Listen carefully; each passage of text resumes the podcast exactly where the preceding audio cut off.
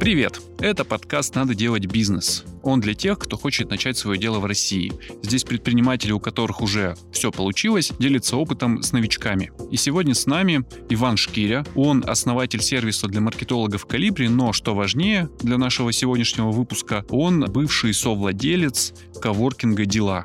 И он, в общем, расскажет о том, как он делал свой коворкинг. Надеюсь, э, даст советы тем, кто только собирается еще этим заниматься. А самое главное, объяснит, стоит ли этим заниматься вообще.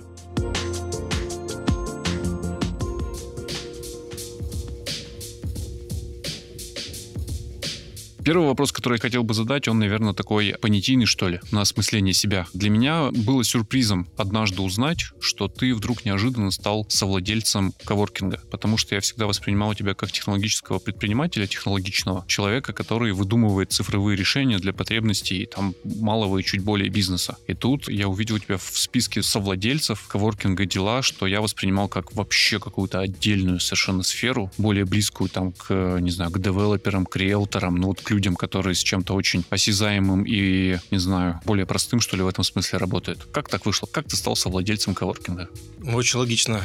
И стал, и перестал им быть. Мне сложно ответить на вопрос, чем я в жизни занимаюсь, его иногда задают. Но я, знаешь, ответ придумал, что я занимаюсь волшебством. У меня появляется в голове какая-нибудь идея, там, не знаю, например, нашего диалога, отношений, бизнеса, путешествия, не знаю, сбрить волосы на спине. Короче, появляется какая-то идея, а потом я делаю пасы руками, халай-махалай, и это в реальной жизни появляется бизнес, коворкинг, отношения, голая спина. И я как бы, когда ты отрефлексируешь этот процесс и осознаешь его, он становится гораздо более приятным и прикольным. Именно поэтому я тогда вписался вот в проект с коворкингом, будем так его называть. Потому что как проект он классный, как продукт. Он нужен городу. Любому городу, в современной России, в любом современном городе нужно пространство для эффективной работы. Потому что мой основной продукт айтишный, на котором я деньги зарабатываю, мы работаем для малого и микробизнеса. И очень круто, когда мы за счет технологий маленькому бизнесу позволяем решать проблемы как большой. Шеринговые технологии, да, то есть мы же их всеми пользуемся. Такси, каршеринги, там самокаты, шеринг какой-то собственности позволяет этот гэп, этот э, разрыв уменьшить. И коворкинг один из вариантов. Вот, и мне, то есть сама идея очень понравилась. Плюс я сидел в, в Соли как резидент и сам этим пользовался. Другой коворкинг? Да, да, был же коворкинг Соль, у нас было 4 человека, мы там пока арендовали комнатку на 4 человек, но при этом у нас был классный вайп вокруг, хороший офис, э, переговорки. Я понимал, что это классно и удобно. Тут есть одна очень важная оговорка. Это для тех компаний, где, ну, для кого ценность, комфорт сотрудников. Ну, по идее, для любой компании. Ну, не для любой. Это мы сейчас просто в дебри уйдем. Есть устойчивые модели, где там 10, 15, 20 человек. И это не этап стартапа. Это этап бизнеса, когда компания зарабатывает достаточно для собственника денег, все довольны, и она не вырастет. И вот, например, для такой компании арендовать, у тебя, например, 10 человек, и комфортный офис предполагает 10 рабочих мест, то есть метров там хотя бы 60 должно быть. Кухонька, да, где нужно поесть. Мы же питаемся в течение 8-часового рабочего дня. Встретить клиентов или партнеров, отдохнуть, раздеться. Ну, получается, тебе нужно там 200-300 метров арендовать. Это просто экономически не всегда целесообразно. При том, что большая часть площадей будет использоваться там 5% времени. И история с коворкингами, она как раз позволяет создать доп. ценность и создавать. Мы сейчас называем коворкингами все вот такие вот, любой формат аренды хорошего офисного пространства отличный от просто там квадрат в офиснике. Ну, общем, там, где почасовая оплата, да. то э, примерно считается коворкингом в среднем по да, больнице. Но на самом деле, то есть вот на рынке коворкингов, то, что мы сейчас его называем, как таковых коворкингов не осталось. То есть все и крупные сети, и мировые, типа Виворк, и российские, там, СОК, рабочая станция, Соль, 80% площадей и 90% прибыли, это все-таки маленькие офисы. То есть угу. не рабочее место, а прям офис с конкретной дверью, плюс вот эти вот шеринговые переговорки, кухни и вот эти вот штуки. А именно классический коворкинг, где ты арендуешь место, они используются больше как буферные зоны. То есть, например, например, ты взял на четырех человек, пришел пятый, шестой сотрудник, ты их посадил в коворкинг, потом дорос до еще одного, расширился, либо сжался. А кейса, что просто человек приходит поработать где-то за деньги, не очень в России работает. Как выбирали место? Или оно вас выбрало? Это самое сложное. То есть это самое сложное, это и причина, почему, например, я дальше перестал этим заниматься, и почему у нас они не растут на каждом углу как грибы. Как бы тут деньги зиждятся на чем? Никто из коворкингов не владеет площадями. В большинстве своем это всегда аренда. То есть, по сути, это просто субаренда. Ты взял помещение, его переформатировал, ты взял оптом и продал в розницу. Смотри, значит, как мы нашли. То есть наш кейс, мы сейчас говорим про дела, которые были на Сака и. Есть у нас в Екатеринбурге застройщик форум групп, им принадлежит здание, и у партнера Андрея уже был имидж как человека, кто занимается успешным управлением недвижимостью на его проекте «Соль». Все адекватные, например, уже там бывалые предприниматели, когда что-то запускают, они идут к тем, кто это уже делал. И поэтому все собственники недвижимости, кто не мог ее сдать, приходили к нему и спрашивали, а может быть там можно коворкинг сделать? Я думаю, что оттуда прилетел этот запрос. Вот у нас есть здание, не хотите ли вы им поуправлять? Если ты в Москве, то ты идешь к брокеру, если ты в Екатеринбурге, ты открываешь один из э, сайтов с предложениями коммерческой недвижимости, классифайдов, делаешь фильтр по площади. Забегая вперед, скажу, что это должно быть не меньше тысячи квадратов, иначе, опять же, экономика не сойдется для Екатеринбурга и хоть для кого. Находишь такие объекты, а их немного, например, в Екатеринбурге их меньше 10, и связываешься со всеми и начинаешь разговаривать. Вопросы, которые ты задаешь, сколько вы сдаете, смотришь планировку, на эту планировку, ну, ты не на планировку, на периметр стен делаешь свою планировку, и это вторая твоя ключевая компетенция. То есть первое — это в целом умение с финмоделью работать, вторая — именно умение сделать правильную планировку. Потому что того, как ты нарежешь офисы, ну, есть примеры, когда делают просто классно и красиво, а потом понимают, нифига себе, у нас из э, офиса там 30% это офисы, какие-нибудь кривые без окон, 20% это коворкинг,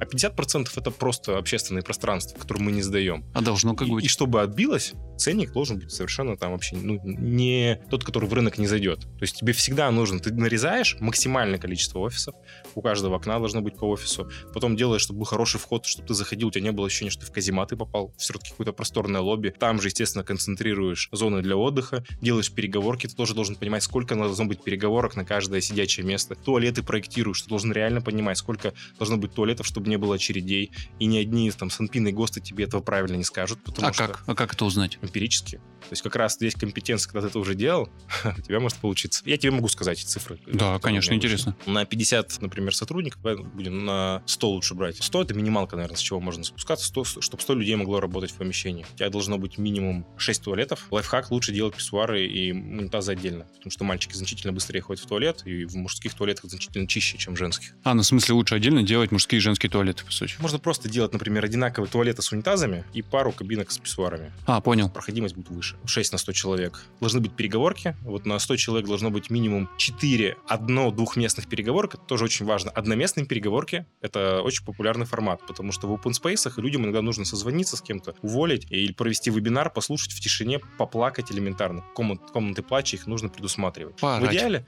если делать, чтобы там хотя бы вдвоем посидели для собеседования. И должно быть еще две переговорки на 8 на 10 человек. Вот на, то есть у тебя получается 6 переговорок. На 100 человек, в принципе, одной кухни будет достаточно, если будет еще зона выноса еды где-то, где можно будет поесть. Там штук 10 диванов. Так, теперь давай разделим понятия офисы и коворкинг, он же open space. Насколько я понимаю, open space и коворкинг в данном случае синонимы. То есть у тебя вдоль помещения лучше поставить закрытые офисы, Мгм. ну там кабинеты разного размера, наверное. Мгм. Какого, кстати? Ну, оптимально это 4-6 человек. 4-6 человек, по 10 квадратных метров на каждого. Не, меньше, конечно. Меньше. Мгм. То есть э, чет- четверка, они, они прям аскетичные будут. То есть для того, чтобы опять это сдавалось. И опять, да, тут надо понимать, что классное помещение для такого офиса это такое вытянутое советское здание. То есть оно узкое и большим количеством окон. И у тебя классик. По центру идет коридор, и в нем можно переговорки сделать стеклянные, там не нужны окна. А справа-слева, справа-слева идут э, кабинеты. Но за счет того, что по центру есть коридор с переговорками, это смотрится классно. То есть это не коридор с дверями, а такое широкое пространство со стеклянными переговорками. Выглядит прикольно, но много дверей, и там офисы находятся. Я так понимаю, в твоей концепции от open space лучше избавиться совсем. Да. Open space может и должен быть там, где ты заходишь. Ты попадаешь в помещение, ресепшн, в идеале, если будет второй свет, там сидит девчонка, кто принимает, встречает, тут же может там кофе, чай наливать, чтобы люди здесь сели, поболтали, встретили кого-то курьеров. Здесь вот open space может быть, но он вряд ли будет именно, где будут работать это. Ну, то есть его сдавать там второй линии можно это расположить. Это очень важно, куда ты заходишь. Чтобы у тебя не было, ты зашел, у тебя сразу же коридор. Нет, так не работает. Ну, если в твоей концепции э, лучше делать офисы, офисы, офисы и избавляться от open space, куда же денутся э, самозанятые ИП, программисты, работающие на Google, и все вот эти вот люди, одиночки, на которых как будто бы идеологически коворкинги были изначально Но рассчитаны. они уже давно решили эту проблемку. То есть, смотри, удаленщики профессиональные, которые на Google работают, да, они спокойно себе дома организовали хоум-офис.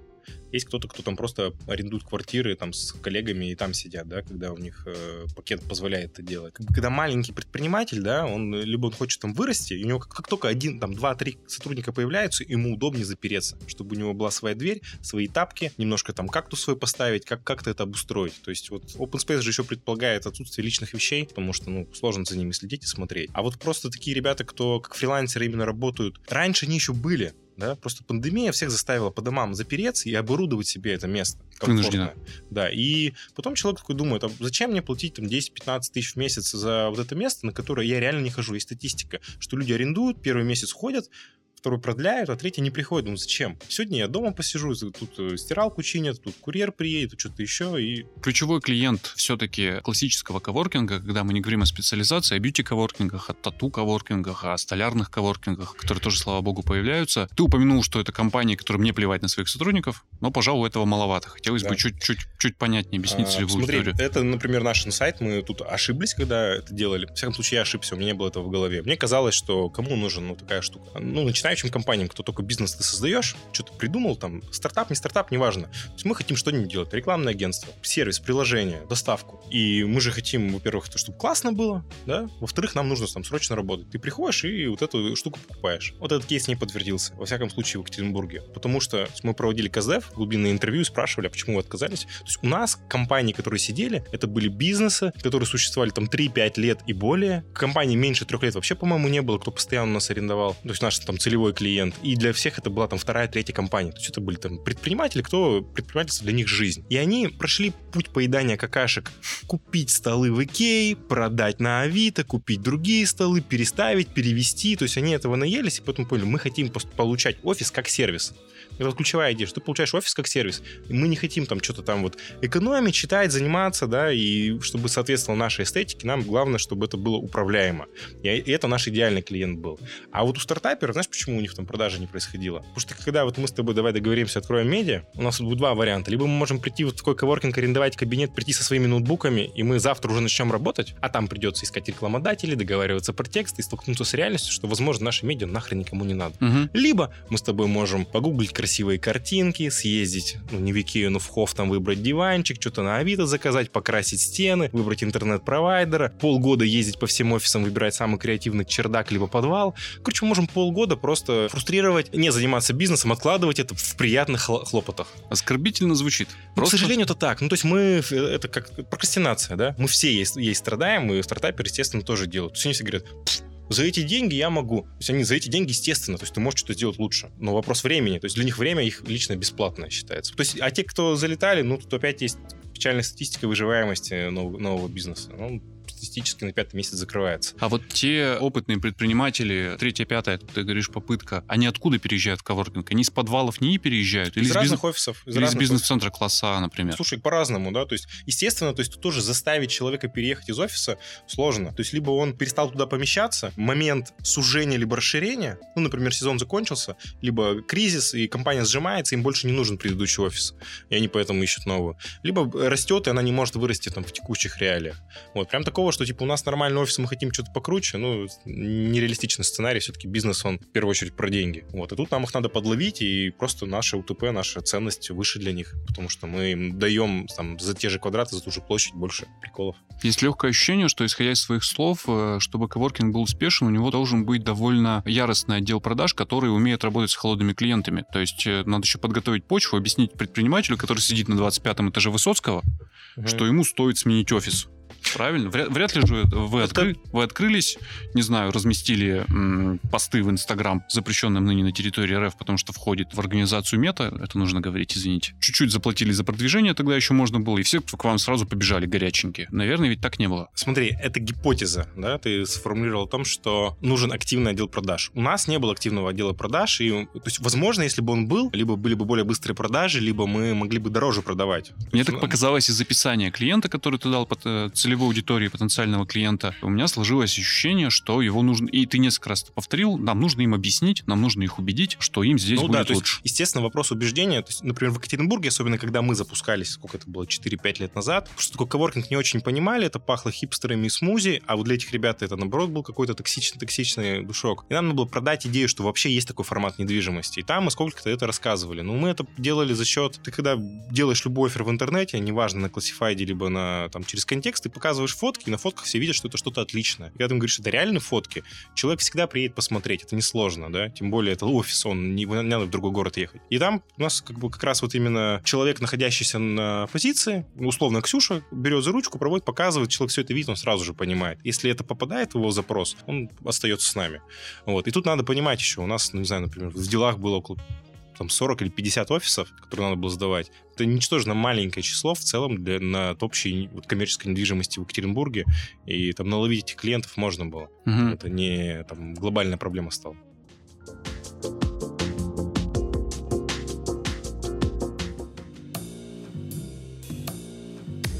Мы начали с того, что у вас появилось помещение, да? ну, появился там партнер потенциальный, который сказал, вот есть помещение, может, вы что-то с ним поделаете. Вы на него посмотрели, помещение соответствовало примерно вашим представлениям о том, каким оно должно быть, по площади, по расположению, сколько я понимаю. Для коворкинга важно быть, для коворкинга важно быть в центре города? Да. Ну, вот в центре города Екатеринбурга точно. То есть, смотри, на окраинах, там есть ли люди, кто хотят работать на окраинах, да, но сейчас этот формат появляется у застройщиков.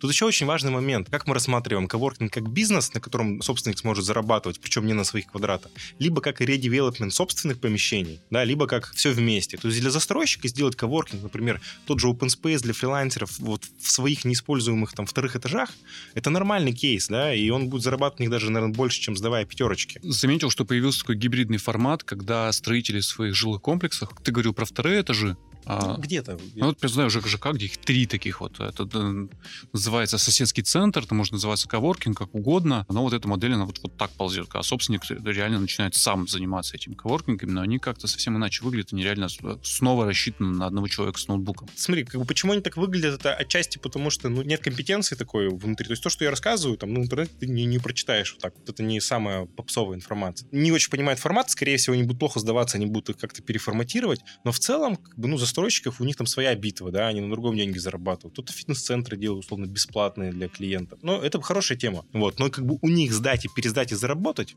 не получится. Про то, как дальше идут этапы после того, как ты нашел помещение. Еще раз, там, смотришь все помещения, делаешь планировку, считаешь математику, да, то есть заводишь Excel, ты знаешь, что тебе нужно платить за как бы, аренду, какая-то ставка вы договорились, коммуналку надо понять точно, есть или нет, потому что она может до 30% от аренды быть. Потом зарплата сотрудников, которые там будут, туда входит человек, кто будет показывать, гвозди прибивать, там может по совместительству сисадмин, бухгалтер, юрист, интернет. Надеюсь, что сейчас не через запятую было сисадмин, бухгалтер, юрист. Это интернет... может быть один человек? Сисадмин, бухгалтер, юрист? Нет, это разные люди. Ну, то есть здесь ага. надо как сервис их потреблять, и это, это, то есть у тебя твои штатные могут быть только те, кто, ну, офис, офис-менеджер, кто сидит в офисе, остальные это скорее компания. Клининг, большая статья затрат, естественно, интернет, большая статья затрат, кофе, плюшки, то, что ты там будешь кормить, потом хоск, всякие туалетные бумаги, очистители и то, что нужно для клининга, если ты покупаешь. Тут сразу базовый платеж на текущий ремонт, будет что-то ломать, э, разбивать, там мебель будет какая-то ломаться. Как это, кстати, высчитать? То есть у меня, например, в модельке, которую вот я вот набросал, да, на офис на тысячу квадратных метров, э, я заложил, что типа 1030. Буду еще оставаться. Но это с потолка? Месяцев. Или, или это, это опытным, путем. опытным путем, Что-то да? здесь много опытным путем. То есть у меня она есть, она реалистичная. У тебя получаются расходы. И это та сумма, которую ты будешь тратить каждый месяц. Неважно, продашь, не продашь. Или сколько ты денег на рекламу. Ну, При... плюс, плюс еще стартовые расходы, потому что все-таки... Ну, дойдем. Это еще как Понял. бы типа ежемесячная, Понял. да? Все, все, а доходы, там как бы это как вот, когда ты просто только нашел объявление, ты вот это уже можешь посчитать, причем вся история, все, что я перечислил, она будет примерно одинаковая и для 3000 квадратных метров и для 100 метров квадратных. Mm-hmm. Ну, то есть только немножко интернет будет и клиника отличаться, но глобально, то есть тебе все равно нужен там человек, да, ты не сам будешь ты ходить, и там вот выпадает смета. Сейчас я скажу, сколько это. То есть не, если не брать именно аренду, то есть это там где-то 1400 вот в условиях Екатеринбурга ежемесячно тебе надо на поддержание. И там дальше вопрос, на какое количество квадратных метров ты его растянешь? На 100 метров? Либо на 1000, либо на 3000. Теперь понятно, вот. откуда взялась минимум 1000 да, квадратных метров. Да. Ага. Дальше, соответственно, тебя, ты делаешь планировку, и после этого у тебя доходы появляются. Ты пишешь, например, офис на 4 человек. Вот у меня получилось, что на 1000 квадратов можно в идеале там типа 10 четверок. Цена этой, ну, четверка на 4 человек офис. Цена ты умножаешь, получаешь, сколько ты максимум аренды с них. Потом шестерки, восьмерки, и у тебя вот сколько ты с аренды максимум можешь получить. Потом а это ты как определяешь? За сколько ты будешь сдавать на старте? Ты как, ну, надо в рынке как посмотреть. смотришь? То есть я вот, например, в модель закладывал, я зашел в соль, посмотрел, сколько у них это примерно стоит. Но надо понимать, что соль это верхний ценовой сегмент для Екатеринбурга.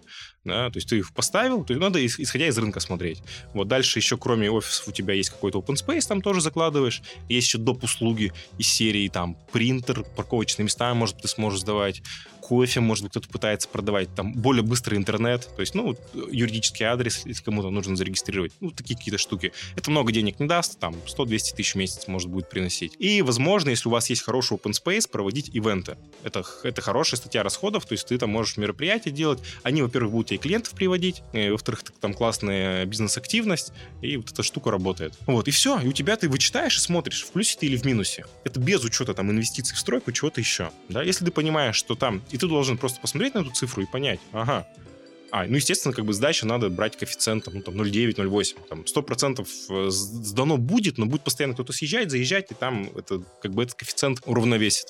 А вот. в, в среднем по рынку какой нормальный коэффициент для коворкинга заполняемости? 100%. Без стопроцентного у тебя экономика не сойдется. Серьезно? То есть э, тебе каждый день нужно набивать его целиком? Он всегда должен быть сдан. То есть ты должен понимать, что когда ты офис создаешь, ты можешь э, там день в день сдавать. То есть потому что ты заезжаешь в офис, ты платишь за последний месяц и за первый. Вот, и ты должен уведомить. Собственник, ты всегда знаешь, что у него клиент, у него есть там минимум месяц-полтора на поиск нового. А с open space это не работает? С open space там сложнее, конечно. Сегодня пришел, да, то есть по open space там условно надо коэффициент в расчеты ставить там типа 0,6, по офисам 0,8. Это будет более-менее реалистичная цифра, на которую ты будешь рассчитывать. Будет лучше, окей. Но даже можно идеальный вариант посчитать. Просто чтобы ты, тебя эта цифра должна вдохновить. Угу. Потому что, чтобы до нее дойти, там капец сколько нужно какашек будет съесть. Если она не вдохновляет, еще без учета вложений каких-либо, ну, не надо этим заниматься. Разумно. Вот, и там, ну, там, в Екатеринбурге, скорее всего, в любом, в любом, на любом формате, если ты не собственник помещения, не вдохновит. Ну, Просто... еще, еще, знаешь, еще есть такой психологический эффект, что в, в процессе заполнения этой таблицы не нужно врать себе и вот тут Нет. вот поменьше писать, да. тут побольше. И тут большой совет, как бы, делайте, если это... Я просто видел несколько, к сожалению, проектов коворкингов, которые открывались. Просто, ну, очевидно было, что они закроются. Они не рентабельны ни в каком мире придите, спросите. Ну, то есть для любого, кто занимается этим форматом недвижимости, это не конкуренты, да, потому что огромный город, куча площадей, да, и надо формат продвигать и, раз, и развивать. То есть любой предприниматель как бы, готов пошерить свой опыт. Ему выгоднее, чтобы таких продуктов было больше. Это не монополия, не монопольный бизнес априори. Вот, ну, в общем, модельку посчитал, если видишь, что, типа, цифра вдохновляет, переспал с ней, кому-то еще показал, все, дальше идешь к собственнику, начинаешь договариваться. Дальше надо понимать, да, ремонт. В любом случае арендовать то, что есть, и даже если это был офис хорошего банка в Екатеринбурге, все равно его придется переделывать, да, потому что ну, планировка... Но он не приспособлен просто. Да, потому что мы обсудили, что планировка решает. Да. То есть чем больше ты площадей сдашь, тем, тем реалистичнее эта сказка. Приходишь к собственнику и начинаешь с ним разговаривать, за сколько он тебе готов отдать. То есть если ты веришь в свою модель, то, чем ты можешь оперировать, срок аренды. Ну, потому что одно дело, когда ты на 11 месяцев, а другое дело, говоришь, давайте я на 5 лет подпишусь, или на 7, или на 8. Тут это абсолютно разный разговор. Тут, к сожалению, зависит от э, профессиональности собственника, владельца недвижимости, девелопера. И в Екатеринбурге с этим не очень хорошо. У нас есть здания, которые все знают, они стоят годами, пустые. Я столько вложил, я хочу столько отбить, и вот... То есть, ну, деньги сегодня это гораздо круче, чем деньги завтра. Но, ладно, мы не можем здесь рынок переставить. В Москве абсолютно другая история, то есть все очень понимают. Дальше. Приходишь, как бы, чем ты можешь, как бы, конкурировать? Первое, ну, естественно, там арендные каникулы на весь срок ремонта, да, если он будет. Второе, надо там пытаться договариваться, что из этого собственник может на себя взять. В теории, если ты берешь тысячу, там, две-три тысячи квадратов, э, собственник, скорее всего, очень хочется, чтобы собственник был профессиональный владелец. Не условный бывший депутат, не условный там какой-нибудь э, гараж печати, да, там, короче, что ты понимаешь, что он этим профессионально занимается, он тебя кинуть не захочет через там два месяца, когда ты ремонт сделаешь. То есть скоринг владельца тоже надо проводить. Потом надо проводить переговоры. Срок аренды ты можешь предлагать, но ты должен понимать и брать на себя ответственность, потому что если ты скажешь, мы будем 7 лет сидеть, ты подпишешь 7-летний контракт, и в нем будут штрафники такие, ну, то есть... Ну, это а, справедливо, потому не, что не, ты не, же взамен... Не горюй, да. Но с обратной стороны ты можешь эту э, стоимость своей аренды зашить в эту арендную ставку. То есть и на это люди идут. Ты приходишь к собственнику помещения, он тебе говорит, я хочу его сдать, например, в условиях Москвы там 22 тысячи в год. Надо понимать, Москва всегда годами сдает, ну, годовой ставкой. Ну, 22 тысячи, там, 24 тысячи в год, 1000, 1000 в месяц. Кстати говоря, примерно как 2000, 2000 в месяц. За квадрат? Да. Вот. Ты говоришь, «А, сделайте мне ремонт на тысячу квадратов. Ты я прикинул, там ремонт на тысячу квадратов будет стоить там примерно там, 35-40 миллионов. 30, 35 тысяч на квадрат сейчас это стоит. Ну, такой достаточный, который можно сдавать э, в рынке. Это, ну, 40 лямов надо ремонт, на ремонт потратить. У него эти деньги есть. Он его делает за свой счет, и он тебе просто сдает его не за, не за 24 тысячи в год, а за 26. А, ты говоришь, сделай мне ремонт, но я да. тебе буду платить больше, потому да, что да, у тебя он тебе в эту арендную ставку зашивает это. И для него это выгодно, потому что, во-первых, делая ремонт, угу. он делает достаточно качественно для себя, он его оценивает, смотрит, что он будет, и потом же он у него останется. То есть в целом история, что собственник помещения делает ремонт, нормально, потому что ремонт не... Ты его не заберешь с собой, он останется там, он ему принадлежит, и это как бы капитализация его недвижимости. То есть дальше тебе нужно только на всякую мебель и прочее. Вот на тысячу квадратов там, ну, типа, в 10 миллионов там, хорошо укладывается. Это вот мебель и прочее. То есть тебе нужна десятка, и дальше у тебя начинаются если он делает ремонт, естественно, ты за это время не платишь, потому что ты говоришь, а с чего я буду платить? У меня, я еще не сдаю. Я, вот, вот такая история. Тут надо понимать, да, естественно, большинство собственников на это не согласится. Да, сразу нафиг пошлют. Да. Например, еще когда мы говорим про более развитый рынок, там какой-нибудь столичный, да, они понимают, что вот такой объект, он прикольно, он инфраструктурный, это хороший ресторан, он будет людей притягивать, а те, кто уже там сидят, захотят им пользоваться, и им это интересно, да. Плюс, да, у тебя должен быть бренд, какой-то имидж, и вот про... Здесь, здесь они будут смотреть, умеешь ты, ты не умеешь делать. Дальше ты просто считаешь модельку, как бы, насколько ты быстро будешь сдавать, потому что вот эти затраты тебе же с каждого месяца можно, надо будет начать нести.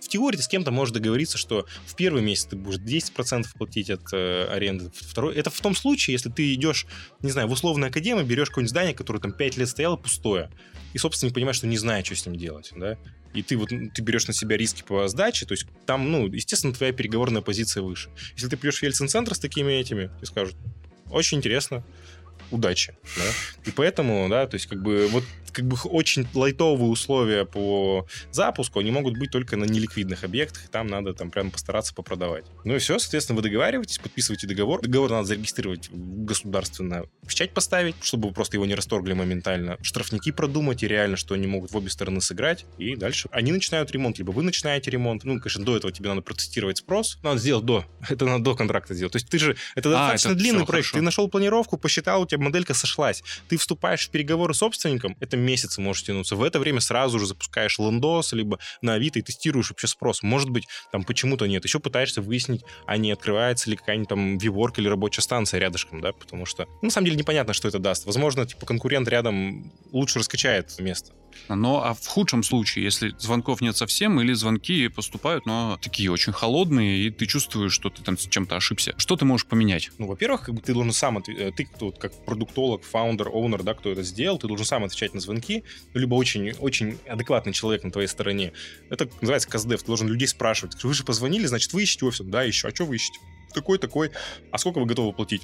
А с чем вы сравниваете? Ну, то есть ты разбираешься, что там. Просто если у тебя звонков недостаточно сейчас, через год, когда все это запустится, их больше-то с чего станет? Ну, не надо на это рассчитывать. Скорее всего, через год все хуже станет. Надо вот к этому готовиться. Угу. Это же бизнес. И все, соответственно, как бы если их нет, ну, прекращай. То есть ты поймешь по переговорам, почему нет. Ты, конечно, можешь как-то изгаляться, там, больше там стекла. Ну, например, много стекла, вот в делах много стекла было, чтобы было все равно ощущение открытого пространства, но при этом можно было приватное создать. Стеклянные переговорки из хорошего там стеклопакета, который лучше держит Э, шум, чем гипсокартон, не дороже, чем гипсокартон. И это достаточно хороший вариант да, для возведения. Но где-то ты можешь, например, подумать, типа, окей, если это ты, например, все за свой счет делаешь, типа, давайте мы там, а вдруг маленькие окна, не будет жарко, давайте мы, например, трассы для кондиционеров разведем, медь, а кондер не будем покупать, да, и попробуем это подэкономить. На самом деле, на всех этих этапах у тебя должно быть денег с запасом, потому что потом что-то пойдет не так по-любому. То есть тут смета вырастет, тут смета вырастет, тут вы задержитесь, да, эти клиенты перестанут э, заходить. То есть ты сначала тестируешь, а потом, когда вы начали стройку делать, и когда ты понимаешь, что запуск там через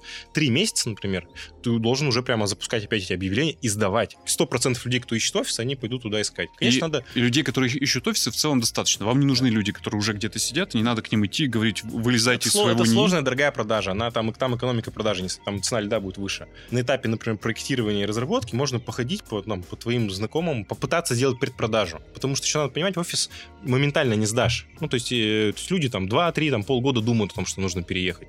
Под кого-то можно что-то подделать, вероятность, что они приедут, выше. Вот. Потом как бы какая-то движуха вокруг. Запустились, ну вот напишите в 66, это, ну, мне кажется, нормальный пресс-релиз, который СМИ должны подхватить, потому что этого мало в городе, да, и рассказать просто о том, что есть классное пространство для работы, ну, благое дело.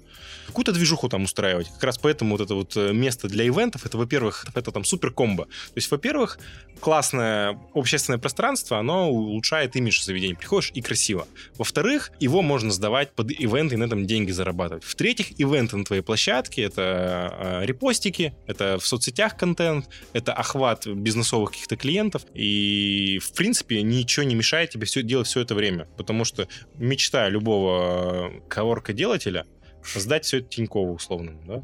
Потому ну, что на рынке, где он есть в Москве, большинство коворкеров, почему он там работает, они сдают с корпорациям. Если походишь по биворкам, по сокам в Москве, то увидишь, что большая часть это корпоративные отделы разных а, корпораций. И это угу. классно, но для тебя, для собственника тоже очень удобно. И бывает, что если ты найдешь такого арендатора, ты можешь сразу же под него уже частично заточить. Ну, то есть идеальный мир э, владельца коворкинга — это перестать быть, коворкингом и стать, ну, я не знаю, слово не могу подобрать, создателем Land офиса на аутсорсинге. Вот видишь, у меня, я проектом занимался, он дожил до, до своей логичной смерти, не по нашим причинам, да, и дальше я не пошел этим заниматься заниматься. Но, например, я, как-то моя компания, да, вот был прекрасный коворкинг Соль, который был коворкинг классический, open space, да, это был, наверное, первый проект в Екатеринбурге. Крутой, офигенный, но моя компания арендовала 100% этих площадей в течение 4 лет.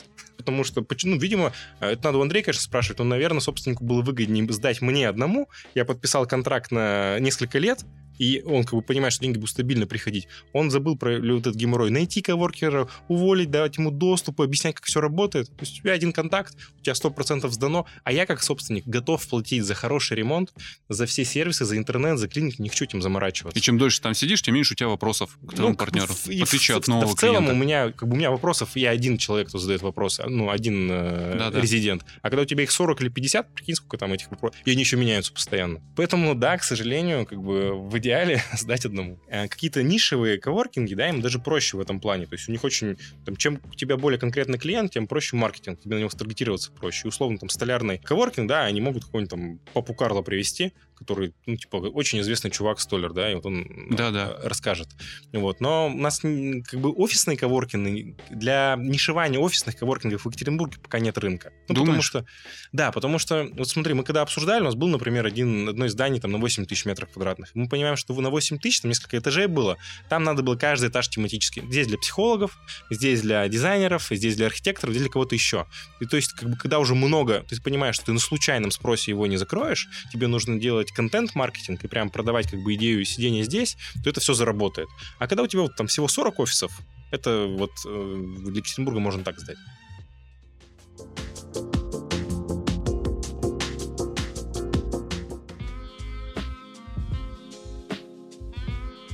Когда он заполнится? Когда ваш заполнился? С момента, мы... когда вы закончили? Там, За... Э, мы, наверное, месяц ремонт? на... Я сейчас не вспомню. Я думаю, что мы месяц на пятый э, обсуждали. Мы быстро Что... сдали. Быстро сдали, потому что ну, нас знали в Екатеринбурге. Место хорошее. Мы как раз понимали, что туда вот хипстеры и вот эти вот э, чуваки не пойдут. Пойдут классический бизнес. Юристы. Ну, там, зубные протезы, например, там возит оптом, да, или там поставщик какого-то оборудования. Или часто какой-нибудь, например, завод на окраине, а им нужно отдел продаж в центре посадить. Просто для встреч. Да, да. Представительский офис. Вот, и они к нам заезжали. Мы понимали, что там траву на потолке уже не стоит делать. То есть он, это и дешевле, и проще, ну, цена ниже. А закрылись почему? А закрылись, потому что это было не наше здание, и собственник в какой-то момент просто элементарно понял, что продать его выгоднее, и продали его. Сейчас там Target Games сидят, айтишники игры делают. Это для нас тоже нормальный вариант развития был с точки зрения экономики. У нас были штрафники обоюдные прописаны, они расторгли по своей инициативе договор. Мы, к сожалению, всех выселили, получили, там, закрыли договор, все довольны, но бизнеса не осталось. Отбиться успели? Это проект... До того как? Да, мы, мы как бы зарабатывали практически каждый месяц.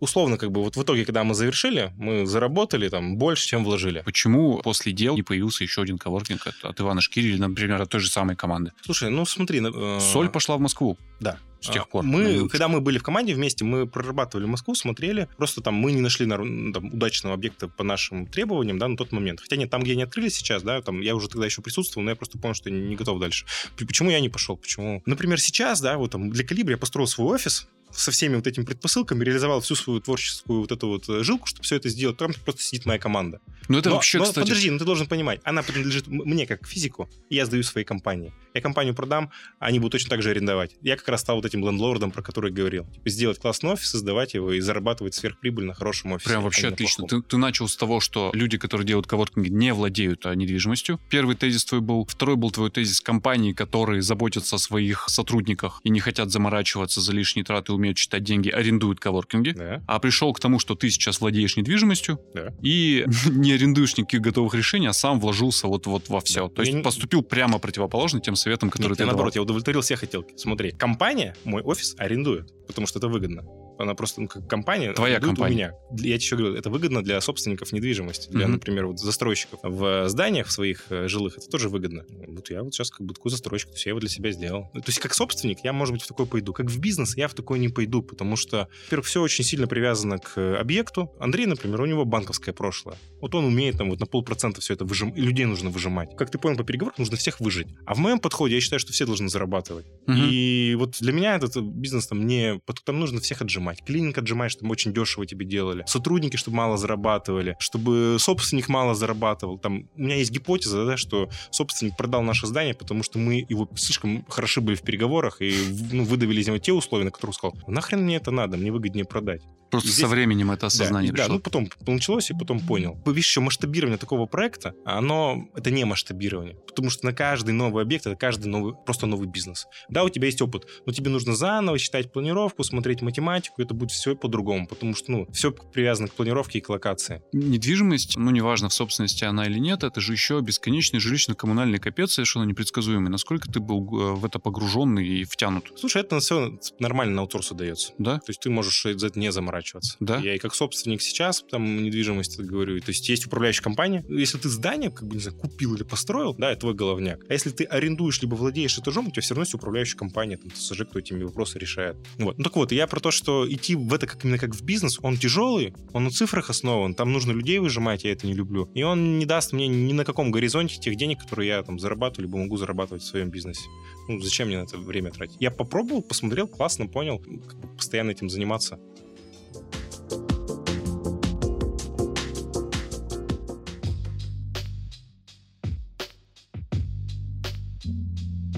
А масштабирование этого бизнеса, оно, ну, буквально в прогрессии увеличивает трудозатраты. Ну, то есть ты, получается, своего времени тратишь на каждый следующий Нет, не а, совсем, конечно. столько То же, есть- сколько на то есть, один. э, естественно, да, там, я могу сейчас прикинуть, и об этом думал, да, если у тебя, например, 10-20 объектов, там, естественно, у тебя появляется управляющая компания, которая лучше продает, ты дешевле выкупаешь, например, публикацию на там, классифайдах, у тебя тут за- затраты падают, ты, у тебя, например, есть свой один чувак, кто ездит в эти дырки сверлит, потому что ты вот его шеришь между всеми офисами. Здесь косты роняешь, то есть, да, здесь при масштабировании, то есть это очень важный, классный вопрос, потому что очень большое количество бизнес-моделей при масштабировании теряют в эффективности, потому что ты всегда перепродаешь человека частным какого-то сотрудника, а потом сверху куча менеджмента оказывается, и все, и как бы денег не хватает. Здесь нет, то есть здесь как бы и квадраты прирастают, да, а какие-то косты ты можешь резать, но не все. Но тут, как бы, наверное, ключевая компетенция — это опыт, экспертиза в том, как вот офисы строить. Почему рынок классических коворкингов в городе-миллионнике Екатеринбурге, например, раз уж мы здесь находимся, до сих пор не сложился? Спрашиваю, потому что, с одной стороны, ты говоришь, что рынок должен расти, на это должен быть спрос, и для этого есть точно аудитория. С другой стороны, например, сейчас, когда торговые центры столкнулись с тем, что у них не очень хорошо с площадями, крупнейший, если я не ошибаюсь, в Екатеринбурге торговый центр Гринвич решил сделать себе коворкинг. И его управляющий совершенно честно сказал, что он не нашел людей, которые способны этим заняться. В целом команды не существует, которая пришла и сказала, мы готовы, давай заниматься. И имели бы компетенции. Где, где этот рынок, почему он до сих пор не складывается? В отсутствии денег. То есть, еще раз, как бы причина, я не знаю, там, как бы, там, этот кейс переговоров, я уверен, что они доходили до соли. Соль, я уверен, посчитала им экономику, сказали, типа, денег тут нет. Или то, что вы там хотите сделать, там, типа, не заработает. Вот когда ты, например, вот в ЖК открываешь, тебе важно сделать, да? И ты там, типа с первого сданного места будешь там отбил коммунальные услуги, уже ты сделал там дополнительную плюшку для жильцов. Когда ты открываешь какую-то там историю там про бьюти, не говори, мне кажется, классный сегмент, но Вообще там огонь. Почему до этого никто раньше не додумался? да, красавчики. Вот. Какие-то наверняка еще такие ниши есть. Здесь вопрос в экономике. Ну, просто вот смотри, у меня вот еще раз, вот эти затраты на команду, они примерно одинаковые, да, и просто, чтобы реально цифры показать. Смотри, вот у нас, например, на аренде там тысячи квадратов, какая-то, я вот посмотрел, даже таких сейчас предложений нет, но их можно найти. Типа, если брать 800 рублей за квадратный метр, да, то есть ты будешь там, ну, вот, с учетом коммуналки платить, ну, там, около миллиона, там, да, или чё. Короче, от 800 до 1000 рублей за квадратный метр ты будешь в Екатеринбурге платить. А в Москве ты будешь платить, там, типа, от двух, там, ну, где-то 2000. То есть примерно в два, в два с половиной раза цена на таком опте отличается между Екатеринбургом и Москвой. А цена продажи, вот, например, типа офис четверка, вот я посмотрел просто, как у Соли это есть, типа 35 тысяч рублей стоит в Екатеринбурге. В Москве это от 150 до 200. Ясненько. То есть косты как бы в два раза отличаются, а продажа отличается в 4-5 раз. И, соответственно, то есть вот у меня например, по модельке на вот эту штуку, типа самый оптимистичный доход на, вот, на 1000 квадратов в Екатеринбурге 300 тысяч, это если все сложится. Не так, не 0,9, там про 100%. Доход в месяц. 300. Чистая прибыль там. 3... А, это чистая это, прибыль. Это на тех условиях, uh-huh. не когда ты будешь типа классно договариваться, а просто вот э, хорошо будешь делать, но без супер какого-то ресурса. В Москве там, да, это там от 2 миллионов. А трудозатраты от тебя как фаундера одинаковые. Если ты хочешь этим заниматься, ты это посчитаешь, ты думаешь, нафиг я буду это делать здесь. Потому что 300 тысяч это означает, что, скорее всего, будет в ноль.